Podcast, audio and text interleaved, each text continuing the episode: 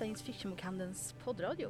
Vi är en podd som utforskar de fantastiska världar, framtidsvisioner och alternativa universum dit fiktionen tar oss. Jag heter Jenny. Jag heter Petter. Och idag har vi med oss Jenny Jägerfelt och Mats Strandberg. Hej! Hej! Hej! Och idag ska vi prata om monster. Ja! Ja, hurra!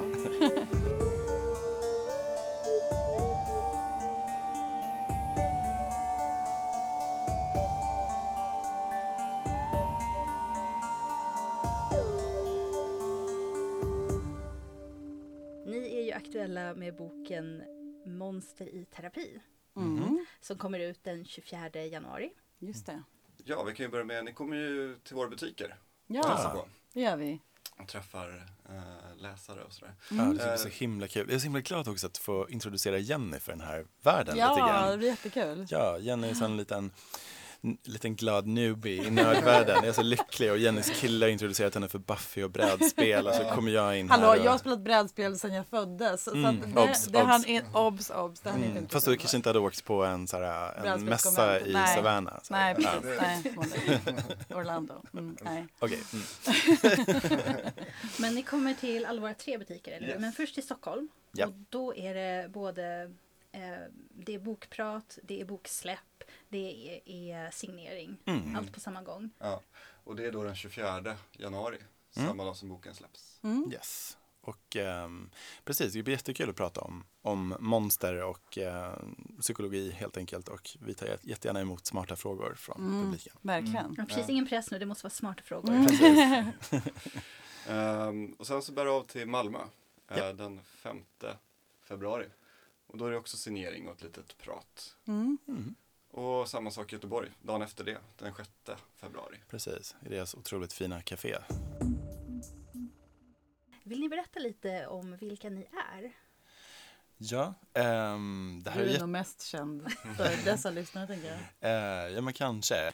Ja, jag heter ju då Mats Strandberg och har skrivit Engelsfors-trilogin tillsammans med Sara Bergmark Elfgren och sen har jag skrivit Hemmet, Färjan, Slutet och barnböckerna om Månset Frank. Och jag, eh, jag rör mig då i det här skräck och fantasy och lite sci-fi fältet. Ehm, och sen har jag och Jenny, som strax kommer att berätta om sig själv.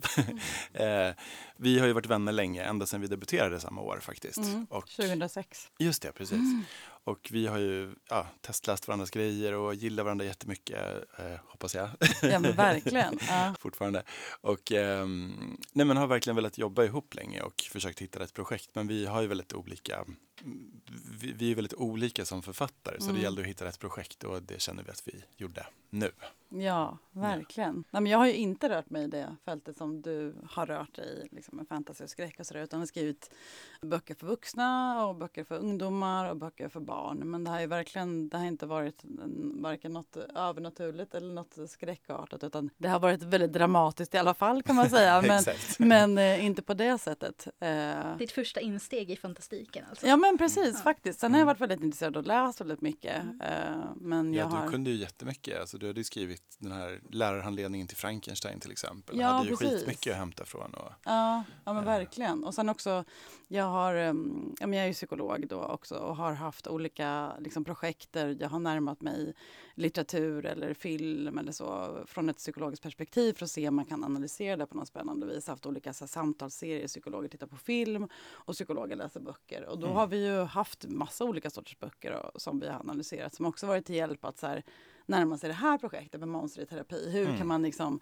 prata om någonting litterärt på ett spännande sätt med ett, ett psykologiskt fokus? Så här. mm. Ja, ni kanske Eh. kan berätta lite om, om boken, vad den handlar om och hur den är upplagd och så mer specifikt för alla som skulle vilja läsa den. Ja, Mm. men precis. Alltså, vi kom ju på idén när vi var på... um, Min man Johan En är ju skådis och dramatiker och satte upp en jättefin föreställning av Frankenstein. Jag tror att han var i, här i podden och pratade om den. Ja, Eller hur? Ja.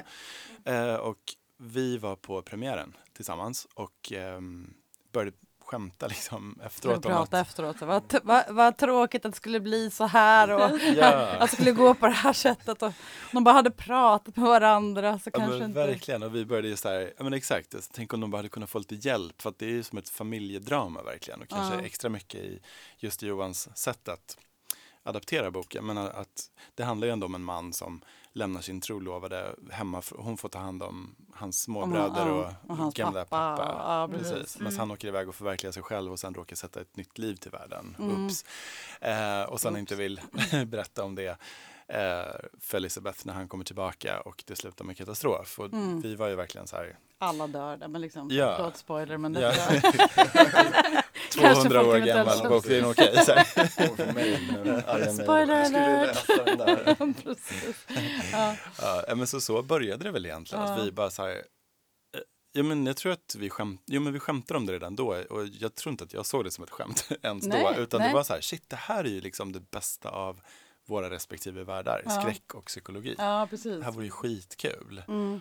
Och sen att, ja, att vi såg liksom framför oss just det här att låta monstren verkligen komma från sina viktorianska eh, världar och Mm. verkligen vara direkt från boksidorna och, och liksom se vad som hände i den krocken. Mm. Och det tyckte jag var så intressant när jag Mm. läste att eh, skillnaderna i språket mellan psykologen och eh, hennes patienter, eller Mm. de som kom till henne, Mm. det är verkligen tydligt. Mm. Alltså de pratar ju väldigt annorlunda. Det är 1800-talssspråk och sen är det, det är väldigt nutidssvenska med många Mm. engelska eh, liksom, utbytsord och sådär.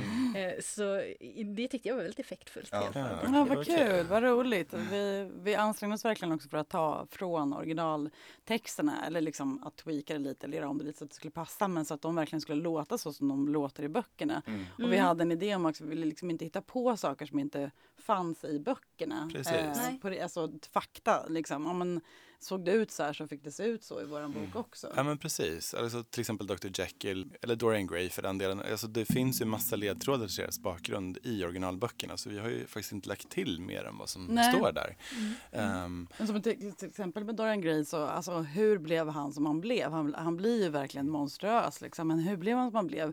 Det finns ju liksom lite ledtrådar i och med att hans, ja, men hans mamma liksom spra- flydde iväg med hans pappa som var en nobody och var ändå av liksom mycket högre börd. Och hans liksom morfar avskydde den här, äh, deras kärlekshistoria och beordrade mordet på äh, Dorian Grays liksom, Pappa. pappa. Mm. Och där, finns ju lite av, man kan tänka sig, okej det här kan finnas en del i att han blir sökande och vem ska han vara och vad är viktigt för honom och så. mm. Men det fanns ju väldigt lite till exempel om den här relationen med morfar som man faktiskt har växt upp med. Där var man liksom, ville vi nästan så här ett tag, bara kan vi lägga till lite om att han är util och så, men sen bara nej, men vi vill inte det. Precis, men då hittar man ju ändå att det står att eh, till exempel att det här porträttet som blir så fult och fasaväckande medan Dorian Gray själv då behåller sin eviga ungdom. Porträttet får ta över åldrandet och allt det fula. Mm. Ehm, att det blir likt hans morfar. Mm. Eh, sånt där är jättespännande och jag tror att jag, jag slogs verkligen av att det är så lätt att underskatta hur det var på den tiden, att, Mm. vilken psykologisk insikt folk hade. Men det här är ju ändå före Freuds genomslag och Mm. liksom vilken otrolig så här, psykologisk insikt det finns i de här ledtrådarna som är Ja. sprinklade i de här. Väldigt mycket I de här så böckerna. symbolik liksom. Otroligt mycket. Ja. Sen är det väldigt roligt också för Dorian Gray är ju bara så här 38 år. Ja. Och alltså, nu vet vi att folk dog mycket tidigare på den tiden men han liksom beskriver det porträttet som en så här för att han ser ju fortfarande ut som 20 eller, eller så. Mm. Han beskriver det här porträttet som fasaväckande och fruktansvärt åldrat och krokigt. Man bara så, okej, jag är 45 men Ja. well. L'Oreal hade inte heller haft ett genomslag på den tiden. Nej, precis. Ja, eh, och sen är ju själva boken, det här tyckte jag är intressant, eh, den är upplagd som en, eh, jag tror man brukar kalla det för brevroman. Även fast det inte är brev, det är, Precis. eller dokumentroman. Mm. Eh, för att det är ju, man läser ju intervjuerna som psykologen gör Mm. som Mm. liksom manuskript. Eller Mm. som, inte som manuskript. Transkribering. Som, Ja, transkribering. Mm.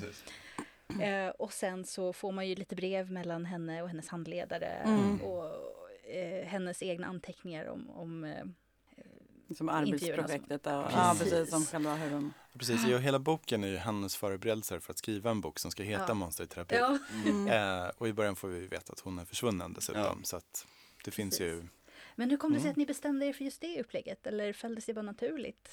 Det var väl ändå ganska tidigt. Jag tror att det var du Ja. som kom med den idén att så här, vad skönt det vore att slippa alla liksom. Eh, Sa han och tog en smuts. Ja, du är het och och så här typ. Och bara, gud vad skönt. Här.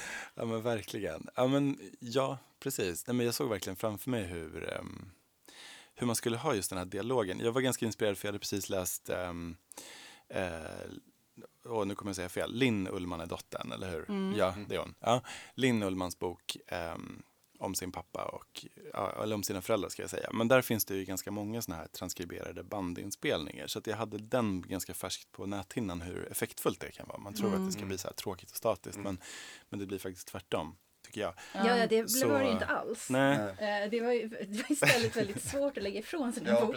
precis. Mm. Okej, man får liksom okej. lite känslan av att vara, jag menar inte sådär detektiv, men att man är liksom lite delaktig i Mm. boken Ja. på ett helt annat sätt. Ja, det Exakt. var Liksom. extremt Mm. spännande. Ja, och det var så vad här, kul. "Ah, jag borde gå och lägga mig nu fast jag kan läsa Ja, lite vad till." roligt. Oh, Vi, vi har ju, det är så få läsare vi som vi har mött så vi är så här, Ja. åh är det sant? Är det så det, är Ja, det, så det känns liksom? ja. Men och sen med dem- nörda dessutom. Ja men precis, verkligen.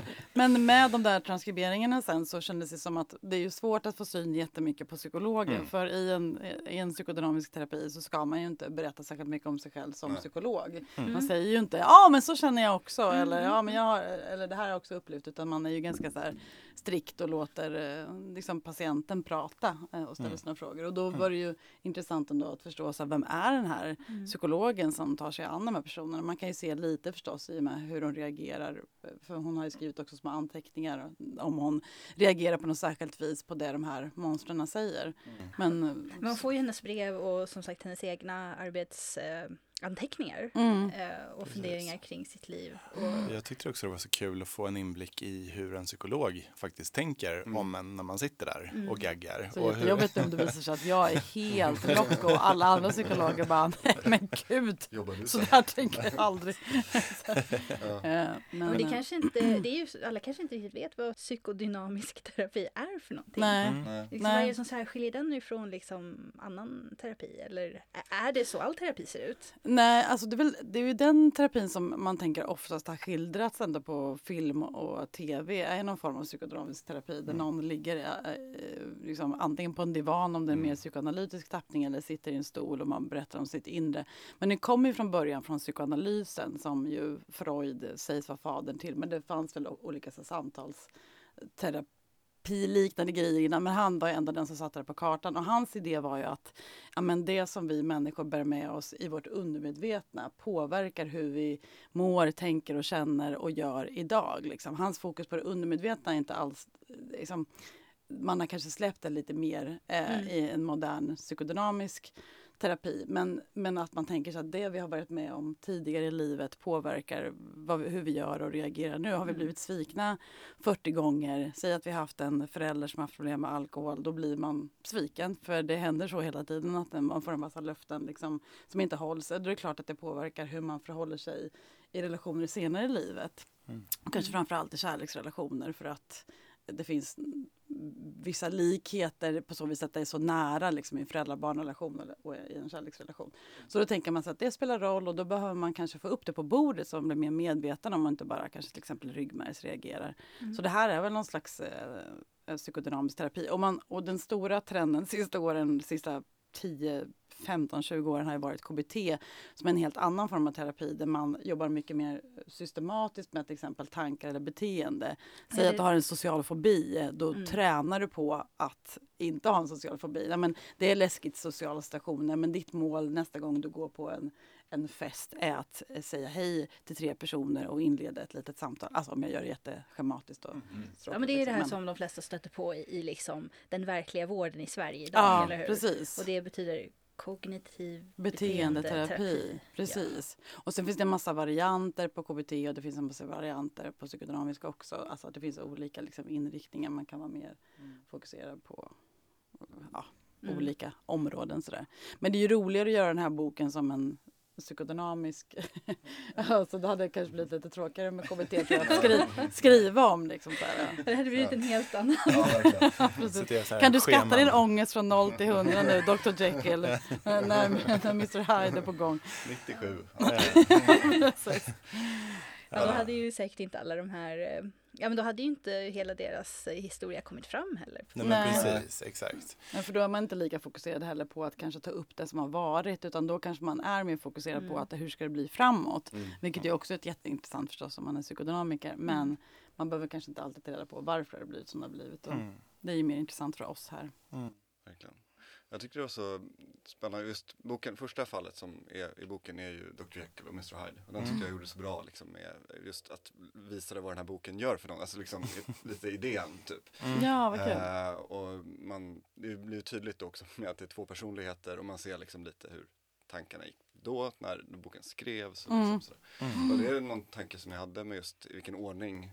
Alltså vi, Vi borde ju säga funderade ja, ju. men eh, alltså att det Ja. var en masterplan, men jag tror att ehm, Men lite, vi, vi, lite har vi ändå tänkt, vi har inte Mm. kanske tänkt superduper mycket men vi, vi tänkte ju ändå att så här, men vi vill ha Eh, vi vill ha en person som folk känner till. Ja, så att man inte behöver förklara hela. För Carmilla är ju ett monster som kom, dyker upp också som är en lesbisk eh, typ psykopat och vampyr. Som inte alla kanske känner till tyvärr. Mm. Men kan, kan bli Som- Jag tror att många. Ja. kanske har hört namnet. precis, hon brukar ofta dyka upp finns- som referens i Mm. olika Precis, såna här. men jag tror att det är väldigt många färre som har läst eh, Carmilla än som har läst Dracula. Absolut, Mm. och där var det ju viktigt. Eller sett lite filmer. Precis, ja, men Precis. verkligen. Men vi ville ju få in ett kvinnligt monster helt enkelt. Det var ju Mm. Faktiskt en stor. Och sen tyckte vi också att vi kunde kosta på oss ett mindre känt monster eftersom de andra är så väldigt kända. Mm. Kanske ska säga bara en gång för alla att det är ju då Dr. Jekyll och Mr. Hyde, Carmilla, ehm, Frankenstein. Frankenstein, familjen, Mm. och precis Dorian Gray. Ja. Mm. Och visst, eh, jag, jag kan tänka mig att det fanns en, en, en väldigt bra anledning att lägga Dor- Dorian Gray sist i boken. Ja men det är väl egentligen där vi någonting. kanske, Ja, precis. Ja, ja, men det, ja, men det fast det var det faktiskt sen. lite av en lyck, det var faktiskt lite av en lycklig slump Mm. skulle jag säga ändå. Tycker jag. Men det, var, men det var ju också lite så här att alltså, Dr. Jekyll, även om nu Dr. Jekyll har två personer i sig, Mm. man ska säga, så var det också så att bara för skriv, alltså för enkelhetens skull, för vi har aldrig skrivit upp förut, så Mm. började vi med, med Dr. Jekyll och Mr. Hyde för att då är det en person, en fråga, ett svar. Det blir svårare när det är ja, men Frankenstein-familjen, alla fyra, psykologen, varelsen då, eh, Victor Frankenstein och hans eh, flickvän, som jag tillfälligt har glömt bort namnet på. Elisabeth. ja. Elisabeth, precis. Jag sitter Mm. och pratar ihop för då blir det mycket rörigare förstås. Mm. Så det var väl också någon, Mm. bara praktisk. Mm. Ja. Mm. Men jag tror, precis, men det Ja, gud, nu kanske jag får klippa det här för nu, känns, nu sitter jag liksom och så här minns hur det var också. Att, Mm. liksom, att, att Dr. Jekyll i, och Mr. Hyde är inte bara kända utan de är också så otroligt tydliga deras problematik. Mm. Jag tror det kändes tryggt för oss att gå in att liksom testa oss fram i vårt samarbete och hur Mm. det funkade med just deras case. För att även om det förstås är komplext på många sätt så är det också en, en väldigt tydlig grundproblematik som är Mm. just det här att en man som är så otroligt kontrollerad och ehm, har så otroligt höga krav på sig själv och liksom hittar den här flyktvägen i en tinktur som han kan dricka som får honom att förvandlas till någon annan, släppa alla Mm. hämningar, bejaka sina förbjudna Mm. lustar. Mm. Ehm, det var ju så väldigt tydligt att det fanns liksom Det fanns ju mycket att eh, hämta ifrån det fanns mycket att hämta där. Alltså precis. beroende och eh, Ja. även Mm. psykologiska problem som det här dissociativ eh, Mm. eh, Mm. Beteendestörning. Ja. Tror jag det heter, eh, Som man verkligen kan, kan applicera på den här karaktären. Mm. Precis. Och det passar ju så, så bra verkligen. Alltså Mm. det, det klaffar ju så fint Ja. verkligen när man läser det. Men jag tänker också så här, i vardagssituationer bara som, man, som, som vanlig människa så här, borde jag städa eller ska jag se ett avsnitt till? Eller liksom, alltså så här, Mm. vad borde jag göra och vad vill jag egentligen bara göra? För det är det det handlar om också, fast han har ju, hans lustar tar ju så storvulna, de får ju så stora konsekvenser liksom för att han har så mycket aggressioner och tillbakahållna sexuella Precis, undertrycket blir så enormt stort när så Mm. mycket är förbjudet Ja, också. Mm. för minsta lilla Mm. grej är Ja. förbjudet. Liksom. Ja, men det är ju ändå något man känner igen sig i ofta. Även om vi har helt andra normer och krav nu så har vi en massa grejer som vi också så här måste trycka ner och trycka Mm. ner och själv bestraffar oss för. Mm. Och, eh, jag tyckte det var jätte, jättespännande. Eh, ja, men så han, de, ska, eller han, var ju ett jättebra, Prov. en jättebra ingång i det Ja, här. verkligen. Precis. Ja. att börja prova på liksom, när vi satt Ja. och skrev ihop. Men tror ni att, eh, eller ja det kanske man, så, man får säga. Mm. Eh, tror ni att författarna själva eh, skrev böckerna med eh, den här tanken bakom? Det ni har hittat i de här karaktärerna, är det någonting som författarna själva ville säga? Eller Mm. är det någonting som de kanske undermedvetet har sagt utan att själva märka det? Men du säger, det här var ju innan eh, den här psykodynamiska terapierna, Mm. de här idéerna kom. Mm. Och ändå så går det att använda dem så väl på de här karaktärerna. Mm. När det gäller Dr Jekyll och Mr Hyde är det jätteintressant mm. för det känns som att han är så otroligt före sin tid. Jag menar Freud levde ju då och höll väl säkert olika lectures på olika ställen och så. Mm. Men han var ju inte liksom alls, hade inte alls samma genomslag. Så att den liksom insikten som eh, alltså författaren visar är faktiskt helt otrolig. Eller så här, man kunde verkligen tro att han hade läst Freud innan han skrev boken. Men, mm. men man vet ju inte vad han kände till och inte kände till. Men... Nej men verkligen. Nej men jag, som sagt, jag blev ju jätteförvånad och eh, jag har så svårt att tänka mig att det skulle vara en slump. Att det finns så mycket redo där. Mm. Jag, jag varit ganska förvånad över också hur mycket vi hittade som, för vi läste ju väldigt många andra analyser av de här böckerna också för inspiration och jag tycker Alltså inte för att vara så här, åh, vi är så unika, men, mm. men det var ändå vissa grejer som kändes otroligt självklara. Som man var så här, men som man aldrig läste vi... någonstans, varför ja. är det ingen som har tagit upp det här? Precis, liksom? nu kommer jag inte på några bra exempel varför det. men, men, men, eh, men precis, jag, som sagt, det känns ju så himla lätt att underskatta hur det var förr, som att folk bara gick runt i något mm. vakuum och inte alls var förmögna att analysera sig själva eller varandra. Men men shit vad de här är bra. Mm. så, mm. men det som är intressant med, med Dorian Gray är ju också att så här, på något sätt så känns det som att Oscar Wilde eh, liksom förespråkar den här sortens levande, så här, mm. i lyx och sus och dus och bara eh, släppa på moralen. Och, alltså, han har ju ett motsatt problem mot Dr Jekyll, att han har ju inga hämningar överhuvudtaget utan liksom, eh, han får ju göra vad han vill i stort sett. Och det som är intressant är att liksom, alltså, man tänker att man ska lära sig sensmoralen av eh, Dorian Grays porträtt är väl ändå att det blir inte så bra om man lever på det här sättet. Samtidigt så får man en känsla av att Oscar Wilde, om man läser om honom, ändå levde på det här sättet. Mm. Ja, jag tror om Oscar Wilde hade haft möjligheten att skriva den bok han verkligen ville skriva så hade det nog inte gått så illa för Dorian Gray. alltså, man var nog tvungen för att uh, komma undan med det på den tiden. Mm. Ja. ja, och han uh. kanske inte nu, nu eh, jag vet inte hur mycket jag ska avslöja här, eh, mm. för det är ändå sista fallet i boken också. Mm. Ja. Men, eh, det är ändå liksom, vad känner jag, att det är lite Ja, men den vinkling som ni mysteriet. har lagt, ja, mm. den vinkling som ni har lagt det kanske är lite annorlunda från hur han framställs i eh, Oscar Wildes bok. Mm. Eh, och, Men jag mm. känner ändå att alla de här fyra berättelserna eh, jag har inte läst alla originalen faktiskt. Men det känns ändå som de här författarna som jag har läst eh, hade liksom någonting att säga med mm. berättelsen. Mm. mm. Om samhället, om, mm. om mm. samhällsfenomen. Definitivt. Ja, men det är det som också är så spännande som jag tror gör monster, speciellt kanske från den här tiden, så otroligt tacksamma att analysera. Det var ju just för att att de här, liksom att skräck har ju alltid varit ett sätt att prata om saker som inte går att prata om. Mm. Alltså att man gör monstret till en symbol för det som som sagt inte går att prata om. Um, och det är väl jättetydligt i Frankenstein, liksom så här med vetenskapens framsteg mm. och vad, bara för att vi kan göra någonting, alltså bara för att vi har kunskapen om någonting så bör vi då ändå göra eller bör vi faktiskt avstå eller vem tar ansvar för konsekvenserna en, uh. som liksom händer. Risk och konsekvensanalys. ja, precis. Känns inte som att alla har gjort det.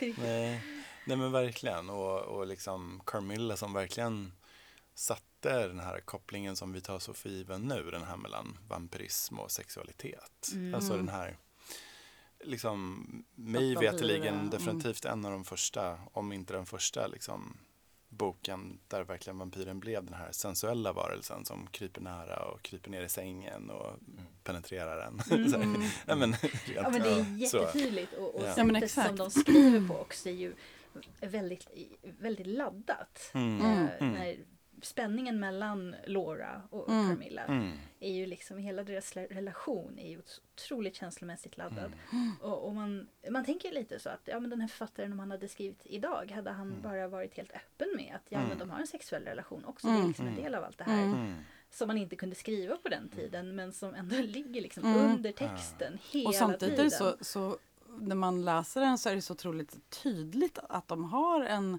relation, alltså tyckte ju vi att det var mm. så, det är ganska omaskerat om man jämför med, mm. med andra liksom, böcker från den ja, tiden. Och, och att faktiskt inte, även om Carmilla är ett monster inom situationstecken så det är inte helt självklart att Lauras är så mycket av ett offer. Alltså så här, inte ens när hon beskriver de här händelserna i efterhand så känns det ju som att det var så himla, det känns som att hon ändå se tillbaka på den här tiden med ganska trevliga minnen. Ja. Den här psykopaten med ja. men härlig. Ja. Ja, men hennes, ja. hennes känslor av att simma, simma uppströms i ett svalt bubblande vatten och sånt där. Sådana där Ja, härliga omskrivningar. Ja. Ja, men det sitter ju våran psykolog ändå och funderar över. Så här, ja, men det måste ju vara sexuellt. Mm, Alltså mm. det är Mm. liksom penetration, det är liksom vätskeutbyte. Mm. Inte för att sex måste vara penetration, men ni vet. Mm. Eh, och, och liksom eh, det Det är symbol, en där, av symbolerna. en av för- symbolerna för sexuell aktivitet. Eh, och det är liksom, ja men de njuter av det. Mm. De har en liksom attraktion och det finns a- allt det här Mm. liksom. Mm. Jag läste den nyligen kommit så här Pornhubs undersökning av liksom vad folk så här, söker Ah, på. jag läste den Men- också. Ja, jag inte, men då har jag ändå förstått att, så här, att vampyrgrejer kommer ju ändå ganska, alltså, ganska högt upp. Liksom. Ah, att, alltså, att det är ändå en, eh, och det hade nog kanske inte hänt om det inte vore för Carmilla. Nej, liksom, nej. så här. Men jag Det finns ju vi- inte samma så här, zombieporr. Nej. Liksom, eh, Nej, alltså, så. nej men vi pratar ju det Mm. också om när vi pratar om vampyrer. Anne Rice, hon har ju ersatt eh, liksom eh, de kan ju inte ens få stånd hennes vampyrer. Eller först sa hon det men sen så ändrade hon sig och sa att de alltid är hårda. För Mm. att de är typ gjorda av marmor. Mm. Eller de, ja, jag vet Mm. inte. Mm. Jag har inte, alltså jag tycker hon är lite förvirrad i, i sitt eget kanon. Mm. Men eh, där är ju liksom bettet är ju verkligen en sexuell upplevelse Ja. för hennes vampyrer. Mm. Det, det är verkligen har ersatt en sexscen i stort sett. Det, Ja, Mm. och det säger det i stort sett rakt ut. Mm. ja, men precis, och det är lite som just i Carmilla, att det är också det som binder ihop relationen Mm. lite grann, kittet. Som, Mm. Ja. Mm. Eh, Just i relationen mellan Carmilla och eh, Laura så känns ju... Alltså Carmilla är ju lite av en, en psykopat. Hon är ju otroligt charmerande. Mm. Men det var ju ännu, en sån här, ett, ännu ett sånt här exempel när det verkligen funkar att ställa den här diagnosen. För att hon följer ju, eller hur? Hon följer ju verkligen de här... Eh, eh, Checklistan. hon, hon tar sig Mm, in mm. på den här checklistan. Ja, det finns nästan inte en, en punkt som man inte man kan klicka i. Så här. Inte en Mm. box man inte kan. Och då, då undrar jag lite så här, vad Le Fanu, var det någonting som ni funderade över när ni skrev om just det här fallet? Men man, man kan ju läsa det på olika sätt. Så här. Men man, man, eh, alltså, man vet inte, du kanske har läst mer om det här, men man skulle kunna tolka det som att så här, ja, men den kvinnliga liksom, sexualiteten, två kvinnor som har sex med varandra, att det är någonting monstruöst och någonting som Mm. bör undvikas till vilket pris som helst. Ja visst, det kan vara lockande, men nej, så här, eh, att man ska ägna sig åt något annat. Men man skulle också kunna se det som, som vissa som har analyserat den i efterhand har tänkt att, så här, att det här är en väldigt fri kvinna, Carmilla. Visserligen psykopat, men hon är, hon är väldigt fri vad hon gör. Alltså hon skiter i vad, liksom, vad säger eh, patriarkatet att man borde göra? Vad säger så här, samhällets normer att man borde göra och tycka och tänka? Hon struntar i det. Hon gör vad hon vill. Sen visserligen på bekostnad av några stackars bondetöser. Ja. But! så man, kan, man, kan liksom, man skulle kunna tolka det på olika sätt. Ja, men verkligen. Men det var ju så, eh, det var ju så fantastiskt beskrivet just det här att hon, eh, hon spelar ju på den här svagheten Mm. hos sig själv som egentligen inte finns där. Mm. Men man tänker vampyrer är ju inte... Ja, men det gör ni ju i originalboken också. Liksom, och, och det är väldigt... Jag menar, vi vet ju ingenting om... Eller jag, jag, jag vet ingenting om, om författaren och vi vet att den tiden hade en massa otrevliga värderingar. Så att liksom, han kanske hade helt andra syften. Men jag tycker inte det spelar så stor roll. Jag tycker det Nej. intressanta är hur vi kan använda Mm. berättelsen. Och där tycker jag att det blir så kul att det blir nästan som en parodi på kvinnlighet. Och Ja. en parodi på den här, det blir nästan som i Buffy, första scenen i Buffy, den här, Mm. liksom, den här um, driften med eh, monstret som liksom spelar den här oskyldiga, vackra, unga flickan som tolkas av omgivningen som ett offer men egentligen Mm. är Mm. rovdjuret eller förövaren. Mm.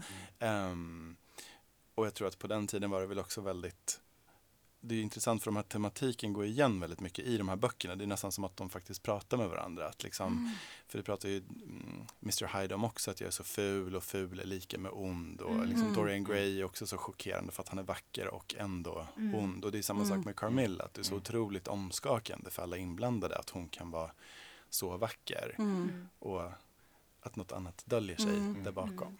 Och där hade vi ju, alltså, på tal om någonting annat närliggande, så problemet för oss där var ju att så här, men Carmilla skulle ju aldrig söka psykoterapi. Hon är ju helt nöjd med sitt liv. Det finns inget Ja. så problematiskt Nej, där. För om hon inte skulle vara nöjd skulle hon inte vara kvar. Då skulle hon bara dra någon annanstans. Mm. Det, dit hon blev nöjd. Så att liksom, hon skulle aldrig så här, Mm. söka terapi. Så då bara, hur ska vi göra? Då Mm. tänkte jag, men då får- fick Laura förstås då, Mm. hennes Ja. liksom, Mm. tjej, tycka att nej, men det här funkar inte så bra mellan oss. Mm. Carmilla vill byta flera och jag vill Mm. Leva monogamt. Precis. Ja. Ja. men det var ju, ja gud, vi har haft så himla flummiga samtal. Det är nästan som att man har varit på gymnasiet igen och suttit och druckit så här billigt rödvin och bara Ja men tänk om man var odödlig, hur skulle det vara då liksom? Och, så här, kan man, då kan man inte livslång kärlek, bla bla.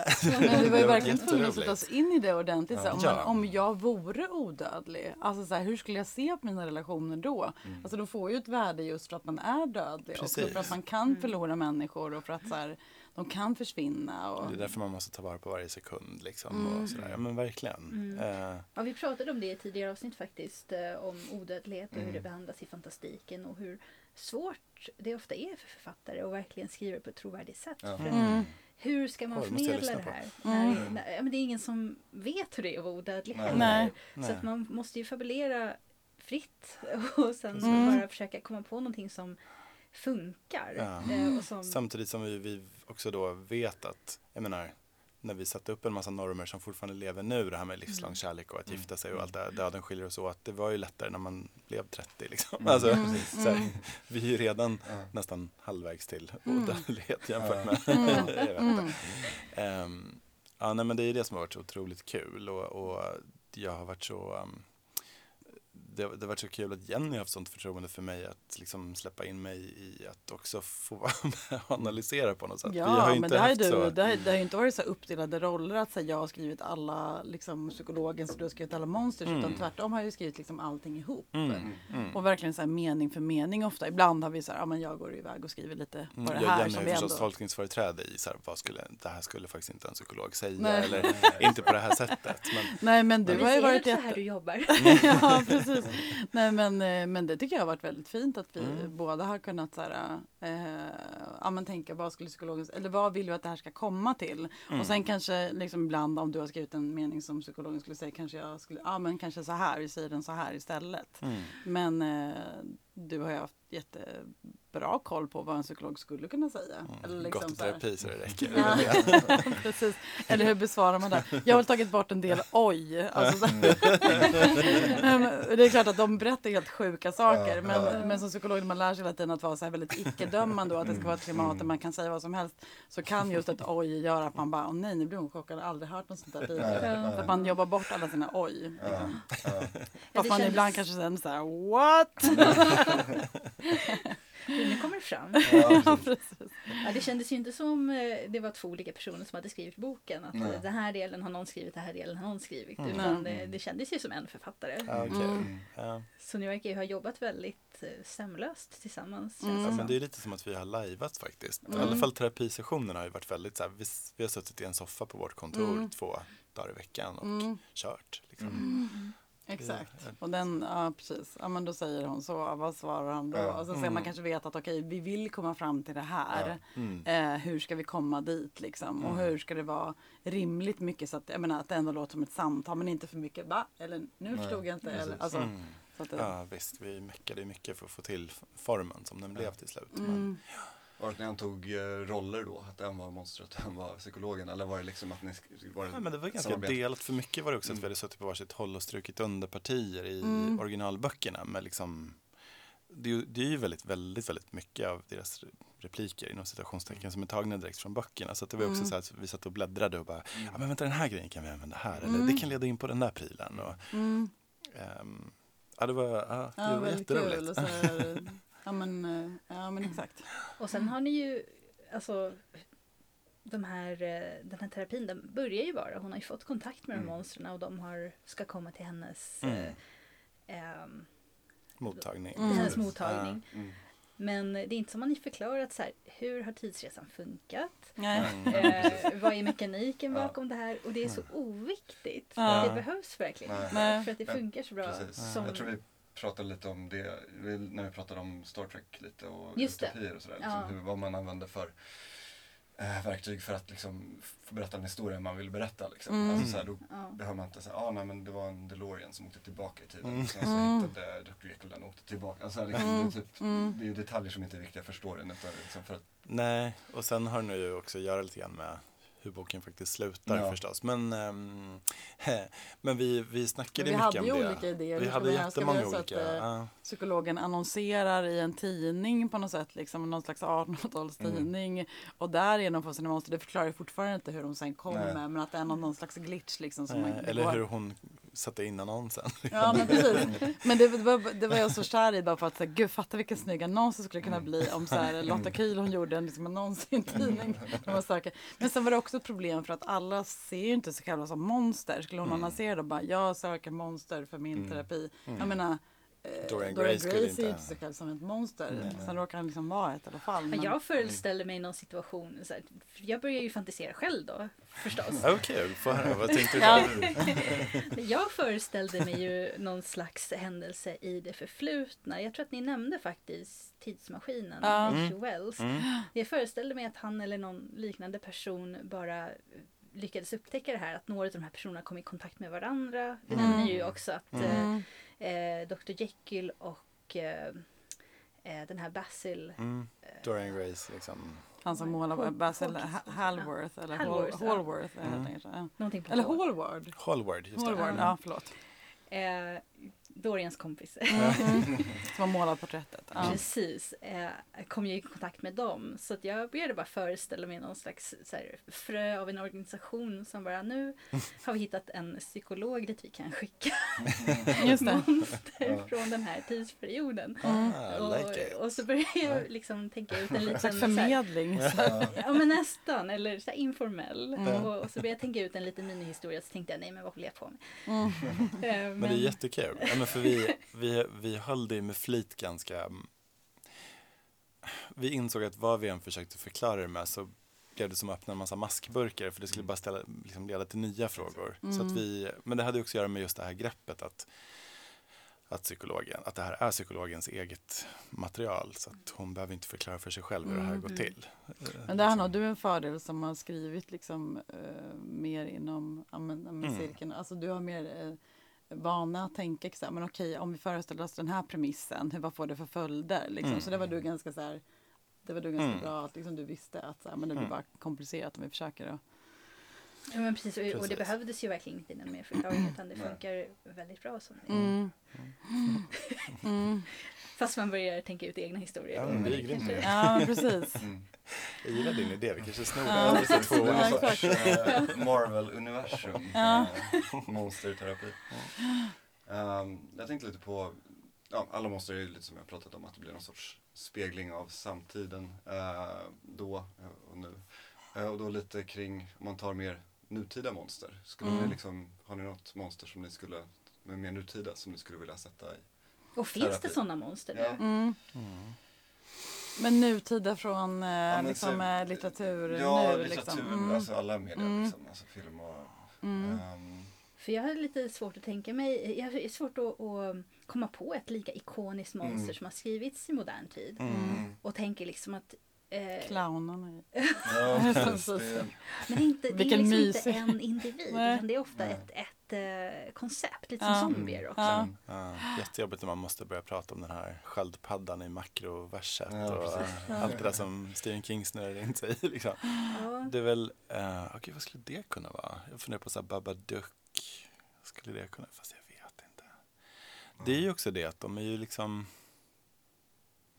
I och för sig så pratade vi om och insåg att det, det skulle aldrig gå. Men alltså vad kul det vore om man kunde liksom sätta massa Stephen King-karaktärer i psykologi. Alltså Jack Torrance i Mm. Ja. psykologi vore Mm. fantastiskt kul. Det, det är från eh, The Shining. The Shining, The Shining, precis. ja. Och bara så här kliva in i den historien Ja. innan, alltså medan det fortfarande går att rädda. För det är det vi har gjort kan man ju säga också med monster i terapi, att vi har ju också klivit in Innan, Innan de, de- blir liksom, eh, mördare eller innan de begår för liksom, vidriga handlingar. För vi, alltså, tanken var, kan vi genom terapi hindra dem att bli liksom, monstruösa eller förvandlas Mm. till monster? Ja, det är lite att ni kliver in i, i början eller i mitten ibland av Precis. originalverket. Mm. Så då fick vi bestämma en tidpunkt. När ska vi kliva in i berättelsen? Mm. Eh, som till exempel med varelsen så ville vi gärna kliva in innan han har dödat Viktor Frankensteins lillebror. Ja, som han ju för det blir så otroligt tungrott och Det blir lite svårt i terapi att bara, uh, förlåt, komma fram till en förlåtelse där. ja liksom. precis, hur ska de Och, kunna och liksom- igenkänningen skulle inte bli så stark heller för Nej, läsaren. Nej. För dig som har mördat din Precis. skapares lillebror. Precis. För alla er. Ja. Eh, men alltså, ja, nej, men så Stephen King Stephen King-karaktärer vore ju kul. Ja. Alltså den sortens kanske. Men ehm, Det finns ju massa, massa som man skulle verkligen vilja så göra. Ja, men alla så styvmödrar i eh, liksom, eh, ja, men Disney eller Ja. då, eh, heter det, eh, bröderna Grimms Grimm. Mm. sagor. Liksom att eh, tala de styvmödrarna i en gruppterapisession hade varit tre- intressant till exempel. Eh, men de är ju inte heller nutida utan de är ju också Mm. Mm. Men det är väl kanske lite problemet där om man ska säga också att de nutida monster är ju skrivna med nutida psykologiska exakt. kunskaper och det finns redan ganska mycket serverat. Mm, mm. Eller, ja, jag vet inte. Det är inget som så här på rak arm lockar. Det måste ju vara ett monster som har ett språk. Så att därför blir ju många zombies Mm. till exempel inte. Nej. Eller liksom, Mm. det måste vara ett Ja, de monster är som inte har... individer heller. Nej, de nej, är precis. skapade för Ja. att vara en massa och då Mm. blir det ju också svårt. Alltså, Det blir en stor gruppterapi. En väldigt Mm. stor grupp. Men du skulle väl sitta, vilja ha Spike som klient? Ja, Spike. Oj, oj, ja verkligen. Alla dagar i veckan. Vi måste nog bo- börja en väldigt eh, intensiv psykoanalytisk behandling. Vi ses minst en gång om dagen i 20 år framåt. Ja, men det, visst känns det lite som att moderna monster är ju mer som ja, mer som människor eller har ett känsloliv som liknar människor mer fast med monströsa inslag. Medan det känns som att de här klassiska monstren är skrivna som en idé i första hand. Mm, Mm. definitivt. Och Mm. sen, och sen är det också något som känns mer det känns också så tillåtet för de är så pass gamla nu att det känns Mm. fritt fram att få, nu menar inte så här rättighetsmässigt utan jag menar bara moraliskt eller bara Mm. vad som känns tillåtet överhuvudtaget att få, de, de är så arketypiska nu så att man kan använda dem till vad som helst nästan. friare. Vi behöver inte tänka så här, vad ska författaren säga? Nej, Liksom. exakt. Och det har varit problemet ibland när vi gjort eh, psykologer läsa böcker. Eh, så har vi gjort det liksom på en, på en scen in- inför massa folk. Och ibland har vi haft liksom personer som har skrivit mer eller mindre självbiografiskt. Och så har vi Mm. samtidigt suttit och analyserat. Alltså det har blivit jättemärkligt. Så att Mm. om man ska ta en författare som skriver självbiografiskt så har jag helst inte velat ta författaren där. För då blir man jätte självmedveten och bara nej nu säger jag att huvudpersonen i den här boken har jättestora problem med ABC. Och så bara eller? så blir man så, då blir det så tråkigt sist, man vågar inte säga någonting. Så det här gör ju att vi blir- har blivit väldigt fria i vad vi... Mm. Mm. Åh, nu kommer jag på vad jag skulle vilja analysera med dig. Mm. Ehm, superhjältar. Ja, Ja, Jättekul. ja superhjältar. Nu när allt ska vara så jävla grimdark också. Mm, Eller ja, det, är- det är ju kanske lite över nu. Men jag tänkte liksom, tänk att sätta Bruce Wayne i Mm. terapi verkligen. Mm, Och bara, vad är den här Batman-grejen du håller på Mm. med? mm. precis. Ehm, eller Just- Hulken, ja. hallå liksom. Ja. Hulken är lite modern Dr. Jekyll och Mr. Hyde. Ja, verkligen. Ja, Han det är vore väldigt bra på att jättekul. prata. Men... Nej, det skulle bli lite ensidigt. Precis. Kanske. Det beror på vilken version man Ja, använder. precis. Ja. Mm. Där, där finns det ju hur många författare som helst och alla, alla har ju i stort sett skrivit sin version Mm. av den här superhjälten. Mm. Det finns ju variationer, varianter där, där Hulken pratar för han har liksom Bruce ehm, Banners Ja, psyke Mm. i Hulkens kropp. ja, just det. Eh, och det är inte alltid, jag vet inte alltid om det är så men, men han, Bruce Banner ser ju Hulken som en annan person väldigt Mm. mycket som Mm. Dr. Mm. Jekyll ser Hyde. Mm. Eh, och det är inte alltid så klart eh, beroende på version då, hur det faktiskt Mm. ligger till. Nej, just det. Om det är ett enkelt sätt att liksom lägga ut något på någon annan eller om det faktiskt finns Mm. något dissociativt i det. Eller? Mm. Han kan ju inte styra över sin förvandling Nej. dock, eller hur? Ja, Utan precis. han blir bara ilskan som Ja. Men där skulle man i sådana fall jobba med så här, okej men när börjar du känna ilskan komma? För det är många som blir så arga, bara nej men vad Mm. hände, jag bara slog till honom. Bara, Mm. fast oftast finns det några cues innan där man Mm. kan börja Mm. tänka att man kanske ska hindra sig. När du Precis. känner att så här, det börjar liksom klia i händerna eller vad vet Mm. jag. Alltså. Börjar knaka i Eller byxorna. du vet, ja, precis, det kan börja knaka i byxorna. När börjar knaka i oh, det lät fel i och för sig, men byxorna är det redan är för sent. åh vilka jobbiga Kan han fanboys vi börja med skulle få efter oss om vi spandex så ska... slipper Ja. spricka så mycket tyg. Och de, många superhjältar ses ju också som monster av den värld som de Mm. lever i. Precis, exakt. exakt. Och en del Mm. ser också väldigt monstruösa ut beroende Mm. på, framförallt om man gillar X-Men så kan det vara väldigt Ja. många Ja, eh, märkliga. Ja, precis. Ja, men det har ju verkligen varit som sätt Mm. att, att prata om. eh, ja, men typ att leva i. Men där känns det ju också som att de har ju tagit de här samma arketyper Mm. som från den här litteraturen som ni har arbetat Mm. med Mm. och skrivit liksom eh, en modern version Mm. nästan. Mm. Som Hulken och, och alla de här. Superhjältar är väl kanske lite en annan arketyp då. Men Mm. många X-Men och de här mutanterna som Mm. eh, utvecklar de här ibland helt oförskyllt känns ju lite Frankenstein. Mm. Eller Frankensteins varelse. va? Mm.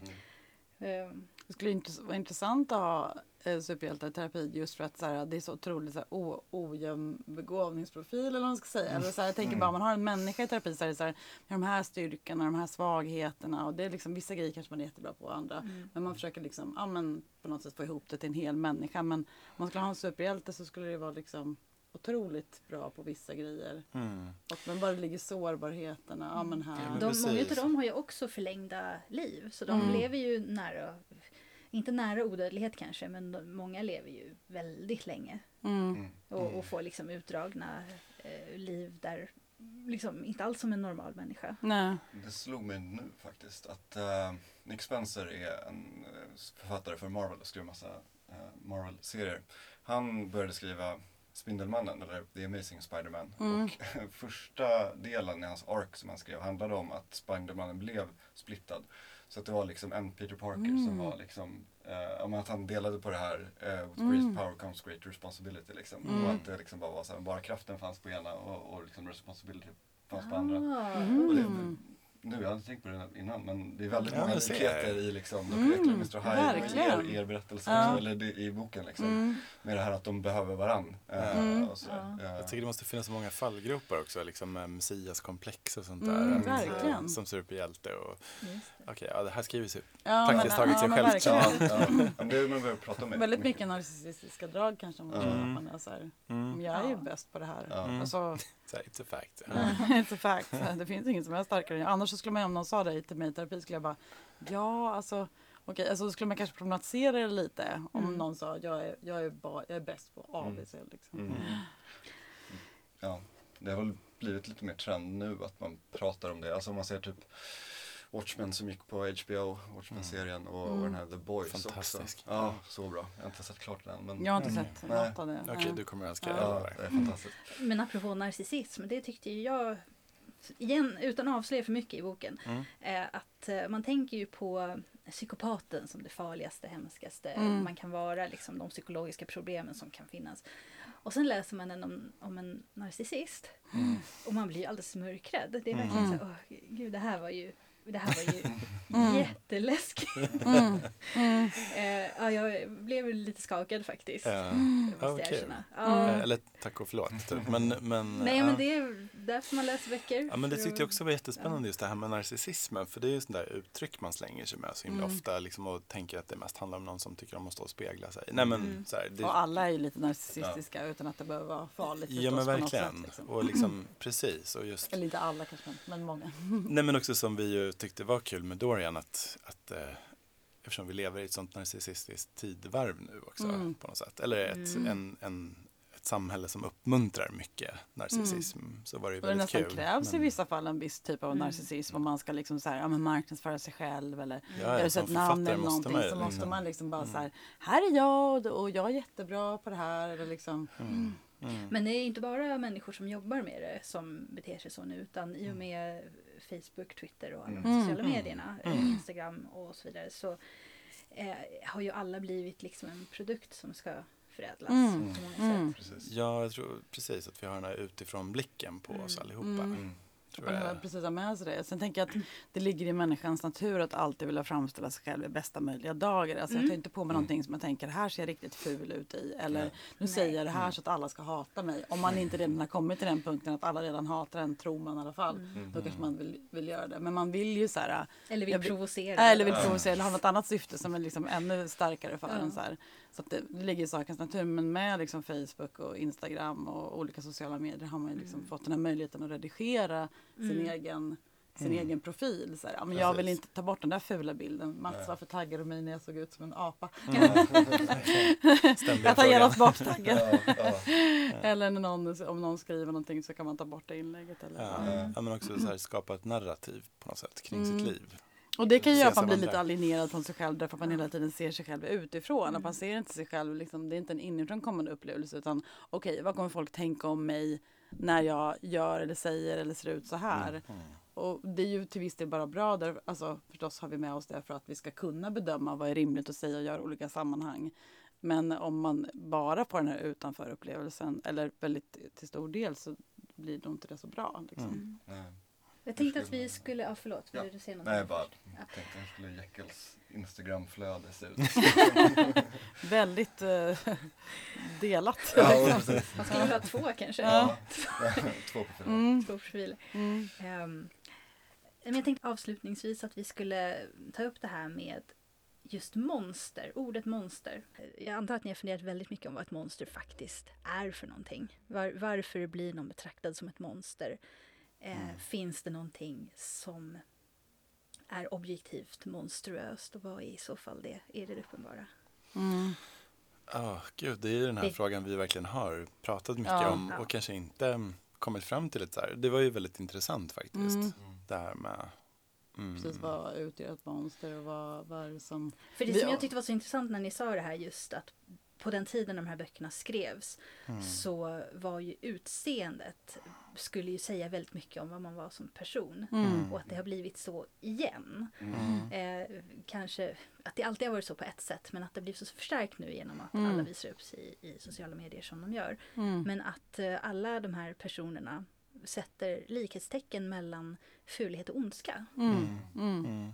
Mm. Ja, alltså nu har vi ju så här bashat lite sociala medier men jag tänker också att det finns mycket så här kroppspositivism Ja, verkligen. och det finns mycket um, andra röster som kan komma fram nu. Så jag tycker nog att det finns många Ja, det är viktigt Av- att säga den grejen också. Det är för Mm. människor att få kontakt med varandra. Man Ja. använda punkaren i Jag Sorsele tänker att det finns många så här avmonstrifierande Mm. effekter av.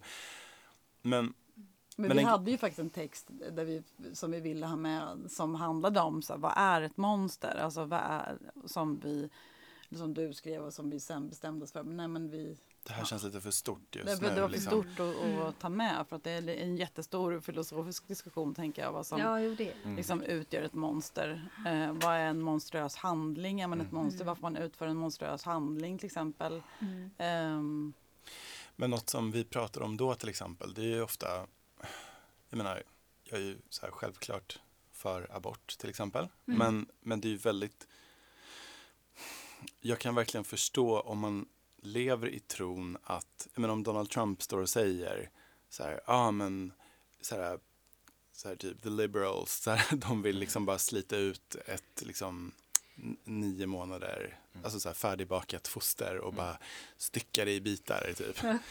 Ehm, det är klart att man, om man tror på det, så då är det ju klart att abortförespråkare framstår som monster. Mm. Som så här babydödare. Mm. liksom. det, är så här, det är det mest monstruösa man kan tänka sig. mm. Det kan man ju... Jag Men det är väl en viktig sak att så här, Mm. vad, det- som om, om jag har blivit um, sokad i en viss sorts liksom, idéer så är det klart att jag Ja. uppfattar saker som monstruösa för att jag, det, det känns så fel. Precis. För att det är det enda jag, jag vet om. Så att, Ja, men, men man, det- man tänker bara så här eh, kring, om man tänker i alla fall monstruösa handlingar så skulle jag ändå tänka att en person som utför en handling som den vet kommer att skada någon annan, och som alltså är Mm. helt medveten om det Mm. och som ändå utför handlingen eh, och handlingen är inte då för att man måste rädda tio andra personers liv eller någonting utan att man ändå utför den handlingen. Mm. Det skulle ändå, man skulle ändå kunna tänka sig att den skulle kunna betraktas som monstruös om man nu Mm. ska Mm. säga någonting Mm. så här. Mm. Eh, och om man enbart gör sådana handlingar hela sitt liv, då kanske man är ett monster. då. Mm. Men jag vet inte, det är ju... Och jag tycker i, i eh, mycket fiktion och så, jag läser ju en hel del manga som ni kanske inte är så bekanta med, Nej. japanska serier. Mm. Där i många äventyrsserier, framförallt för barn och så, att monster inte alltid har en negativ klang. Utan Nej. de till och med kan vara liksom hjältar för att det är någonting coolt. Mm. Och eh, det tycker jag kanske har blivit mer och mer vanligt nu att, att i modern tid, till skillnad från dåtid, då, att det finns Ja. så mycket större utrymme för Mm. att eh, man både se bortom det ytliga men också att det som många tycker gör en person monstruös istället kan vara någonting som gör en person beundransvärd eller Mm. eh, någonting som man vill sträva mot eller som, Mm. Mm. eh, som kan vara en, väldigt stark Mm. hjältefigur i Mm. många fall. Men det är intressant också när det inte blir så svartvitt. Att så här, Mm. ja, men det här är bara ont. Eller ja, men, Mm. så här, att det, är någon, det finns några element som är lite otrevliga men ändå så är det någonting som kanske är coolt. Eller, Mm. Så det är ju mer i linje med hur verkligheten ser ut. Mm. Så Ja. inte kan.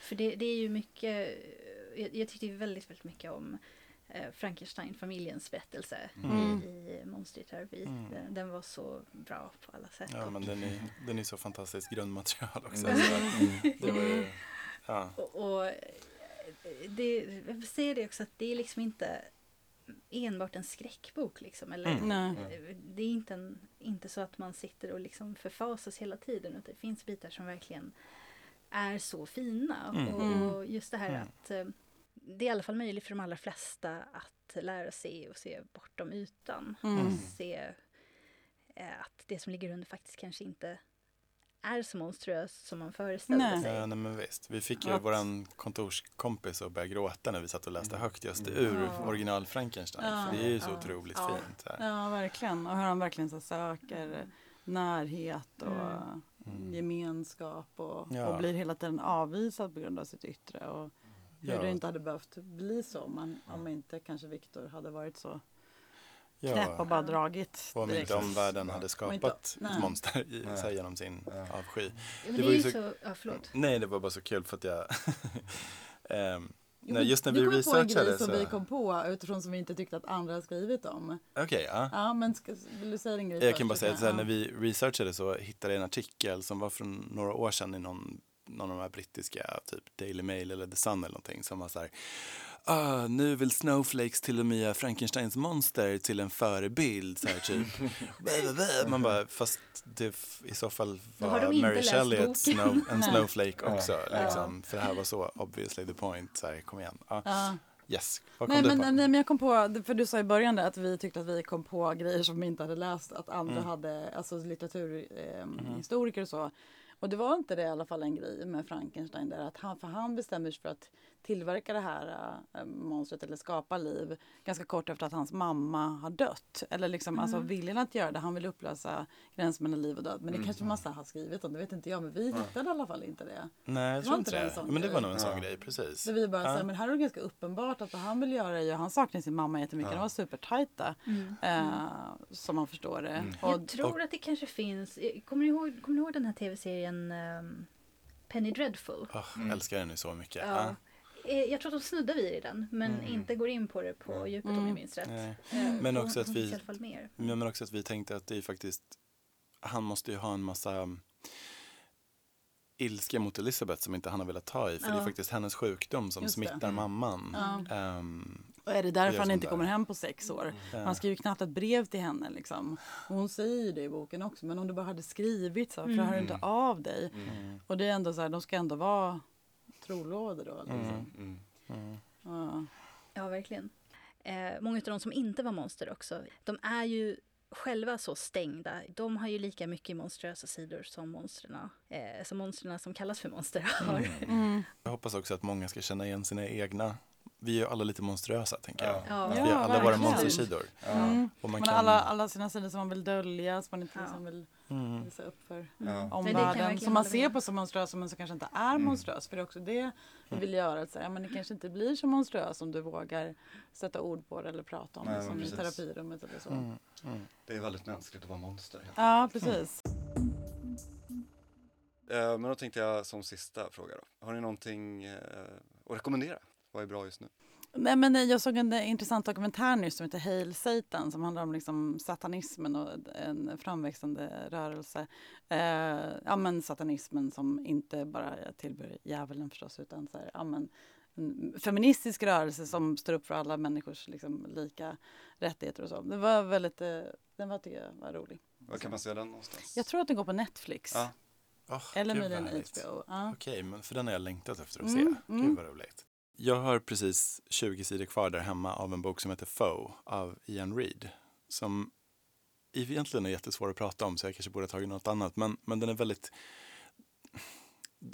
Det är nästan som man inte ska veta någonting. Man ska bara go in blind. Det är som en, en historia om ett sönderfallande äktenskap i ett Black Mirror-avsnitt. Kan man säga. Det låter ju fascinerande. Den är jättehärlig Ja. faktiskt. Ja, då rekommenderar vi till alla att bara kasta sig in i den. Mm. Ja. Precis. Ja men faktiskt, jag, jag ska inte säga mer. Den är Nej. bara väldigt jättespeciell faktiskt, verkligen. Och jag har precis kommit till en rätt så grym twist faktiskt. Så Mm. mm. jag rekommenderar den varmt. Spännande. Men eh, kul att ni ville komma hit. Ja men tack så jättemycket. Jätteroligt att få Ja, komma. tack för att ni ville komma. Bra första, första gemensamma intervjun om det Ja, här. Så, superkul.